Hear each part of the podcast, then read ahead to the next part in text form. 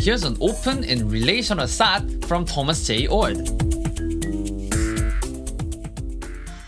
This is the second in a series of explanations of classical theism in relation to open and relational theology and a theology of love. In the last episode, I said that classical theists believe God is timeless in all respects.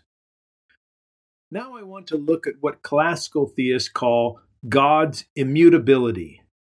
Let me start with a quote from Augustine. Augustine says, "There is no modification in God, because there's nothing in him that can be changed or lost. He remains absolutely unchangeable." This idea that God is immutable in all respects fits nicely with the idea that God is timeless. After all, a timeless God has no time to change moment by moment. Divine immutability is typically linked to a particular understanding of God's perfection and God's enjoyment of values. Augustine, for instance, thinks that God has all the values in God's self. Nothing could be added to God, and nothing could be lost. Divine perfection, in this view, entails immutability, because perfection just simply can't be improved. The idea that God is immutable in all respects runs against our understanding of love. After all, love requires change. Giving and receiving assume a moment in which a gift is given and then received. Love assumes a change in the receiver from not having received the gift to receiving it. But unchanging beings can't give and receive love.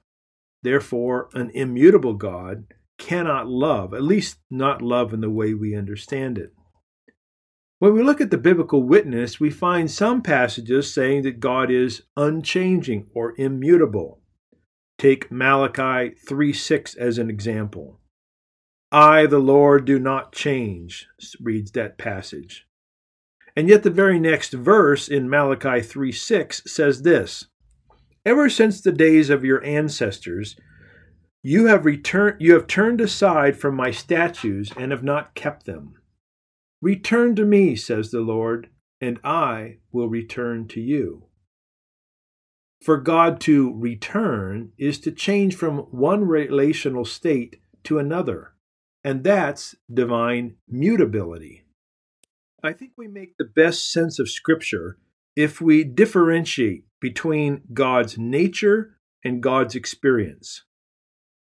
Love in God's nature is unchanging, but the forms of love that God expresses, those change moment by moment as God acts in relation to creatures. In other words, God's essence is unchanging. Augustine is right about that. But God's experience as a loving individual changes moment by moment in interaction with us. I call this God's essence experience binate. Others call it dipolar theism. The basic idea is that God is immutable in nature, but mutable or changing in love moment by moment. For more, see the Center for Open and Relational Theology or Dr. Oord's website, thomasjoord.com. Please like and subscribe to Oord Shorts.